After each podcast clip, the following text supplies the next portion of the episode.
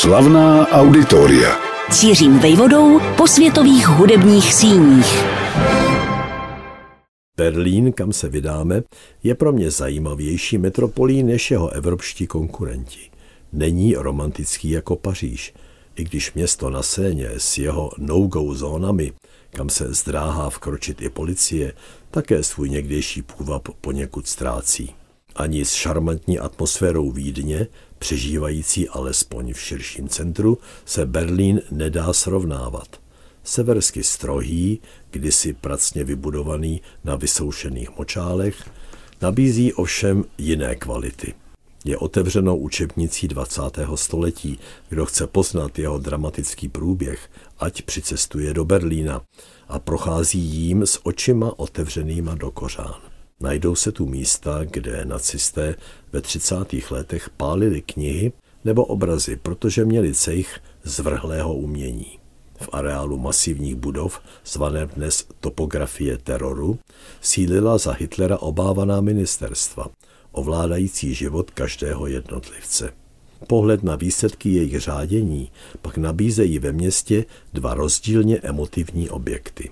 Židovské muzeum, jehož jemně nakloněné podlahy vyvolávají pocit nejistoty, schromáždilo předměty běžných rodin za jejich života před transportem do koncentráků.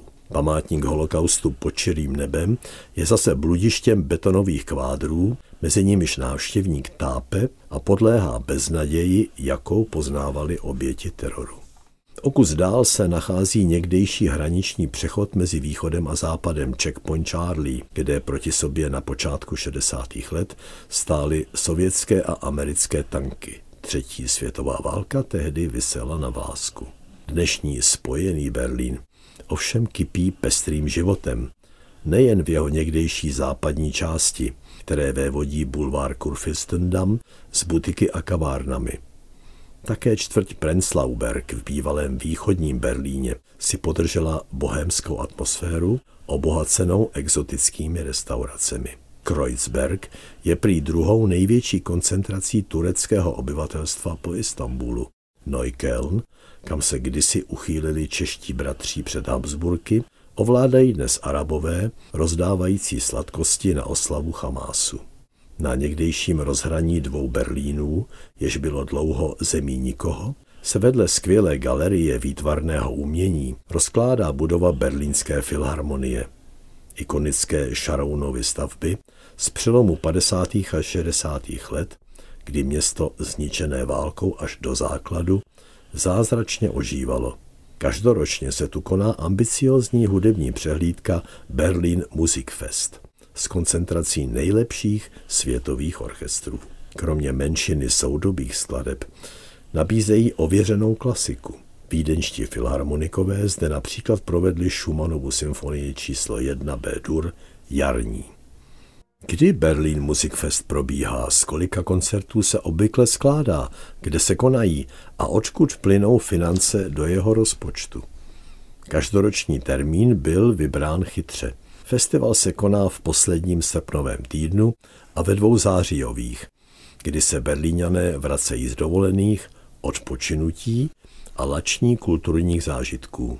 Přitom však koncertní síně či operní domy ještě svou sezónu naplno nezahajují. A do této termínové škvíry, do této mezery na trhu, se Berlin Music Fest strefil. Získal tím možnost obsadit nejproslulejší koncertní síň ve městě, která je jinak výlučným domovem berlínských filharmoniků. Festival dává přednost kvalitě před kvantitou.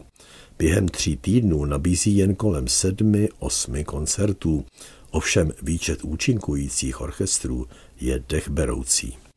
Například v roce 2024 se stává mimo jiné ze dvou amerických těles clevelandských symfoniků a jejich kolegů z Kansas City. Další orchestry jsou z Evropy a rovněž představují extra třídu. Ještě o nich bude řeč. Taková přehlídka ale musí být finančně velmi náročná, vždyť každoročně přijíždí do metropole nad Sprévou skutečný výkvět svého oboru. Kde na to vzít? Berlin Musikfest je součástí střešní městské instituce Berliner Festspiele. Té se podařilo zahrnout pod svá křídla a vzájemně koordinovat špičkové akce, projekty a festivaly z oblasti divadla, hudby, výtvarného umění či architektury. Z pohledu diváka se během sezóny střídají a vzájemně doplňují. Viděno zevnitř se mezi sebou dělí o centrální rozpočet, který svou výší odpovídá síle německé ekonomiky i významu hlavního města, ve kterém žije přes 3,5 milionu obyvatel. Podle své vlastní definice chce být Berlin Musikfest fórem pro inovativní uměleckou práci významných orchestrů a souborů v oblasti klasické i moderní hudby. Konec citátu. Vlastně ne, ještě pokračuje. Jeho ambice tkví ve smysluplném uvádění skladeb nejenom obecně známých, ale taky vzácných, zapomenutých, neobvyklých. Festivalu jde o rozmanitost hudebních příběhů a podnětů. To všechno jsou slova vznešená, ale poněkud obecná. Pro pochopení, čím je a co znamená Berlin Musikfest, je proto lepší držet se faktů. Zaměřit se třeba na dramaturgii jednotlivých večerů. Například zmíněné orchestry ze zámoří ji uchopili stylově. Buď zazněl čistě americký repertoár, tedy Ives, Copeland a Gershwin, anebo Prokofjevova symfonie číslo 2 D-moll, kterou sám nazýval dílem ze železa a ocely. Skomponovaná byla totiž během devíti měsíců šílené dřiny, pravda v Paříži, ale dost možná do ní prosakovali také skladatelovi předchozí dojmy z hektické pulzující Ameriky. Do funkce hudebního ředitele berlínského muzikfestu byl před časem vybrán místní rodák, muzikolog Winrich Hopp, ročník 1961. Po studiu muzikologie působil v různých institucích. Jeho činnost však vždy provázela snaha objevovat publiku skladby současných skladatelů. Poté, co spojil svůj pracovní osud na několik let s Drážďanským centrem pro soudobou hudbu, se Winry Hop přesunul do Měchova, kde mu byl ve dvou časových obdobích svěřen novátorský cyklus pořadů v bavorském rozhlase. Pod názvem Muzika Viva nabízel posluchačům záznamy či přímé přenosy koncertů, které svou náplní mapovaly nová díla německých i zahraničních skladatelů. Od roku 1997 jej pět let připravoval jako externí dramaturg, aby se k rozdělané práci vrátil v letech 2006 až 2011 už jako umělecký ředitel. Mezitím Winrich Hopp působil v Düsseldorfu a v Darmstadtu, považovaném dlouhodobě za jakousi meku soudobé německé hudby. Zaměřoval se tam na ní i při přednáškách v rámci výchovných koncertů pro mládež. Ve Frankfurtu nad Mohanem poté založil Mezinárodní akademii moderní hudby. Nakonec se však muzikolog a manažer Winry Hop vrátil tam, kde vyrůstal, tedy do rodného Berlína. Uvážlivě se v čele zdejšího muzikfestu snaží o to, aby každý ročník měl své ústřední téma, které se jednotlivými koncerty prolíná jako leitmotiv a také dbá v jednáních s orchestry, které na festival přijíždějí, aby se v náplně jejich vystoupení pravidelně objevovaly skladby, vzniklé v současnosti a odrážející její atmosféru. Sám Binry Hop mluví v této souvislosti o hudbě, která drží prst na tepu naší doby.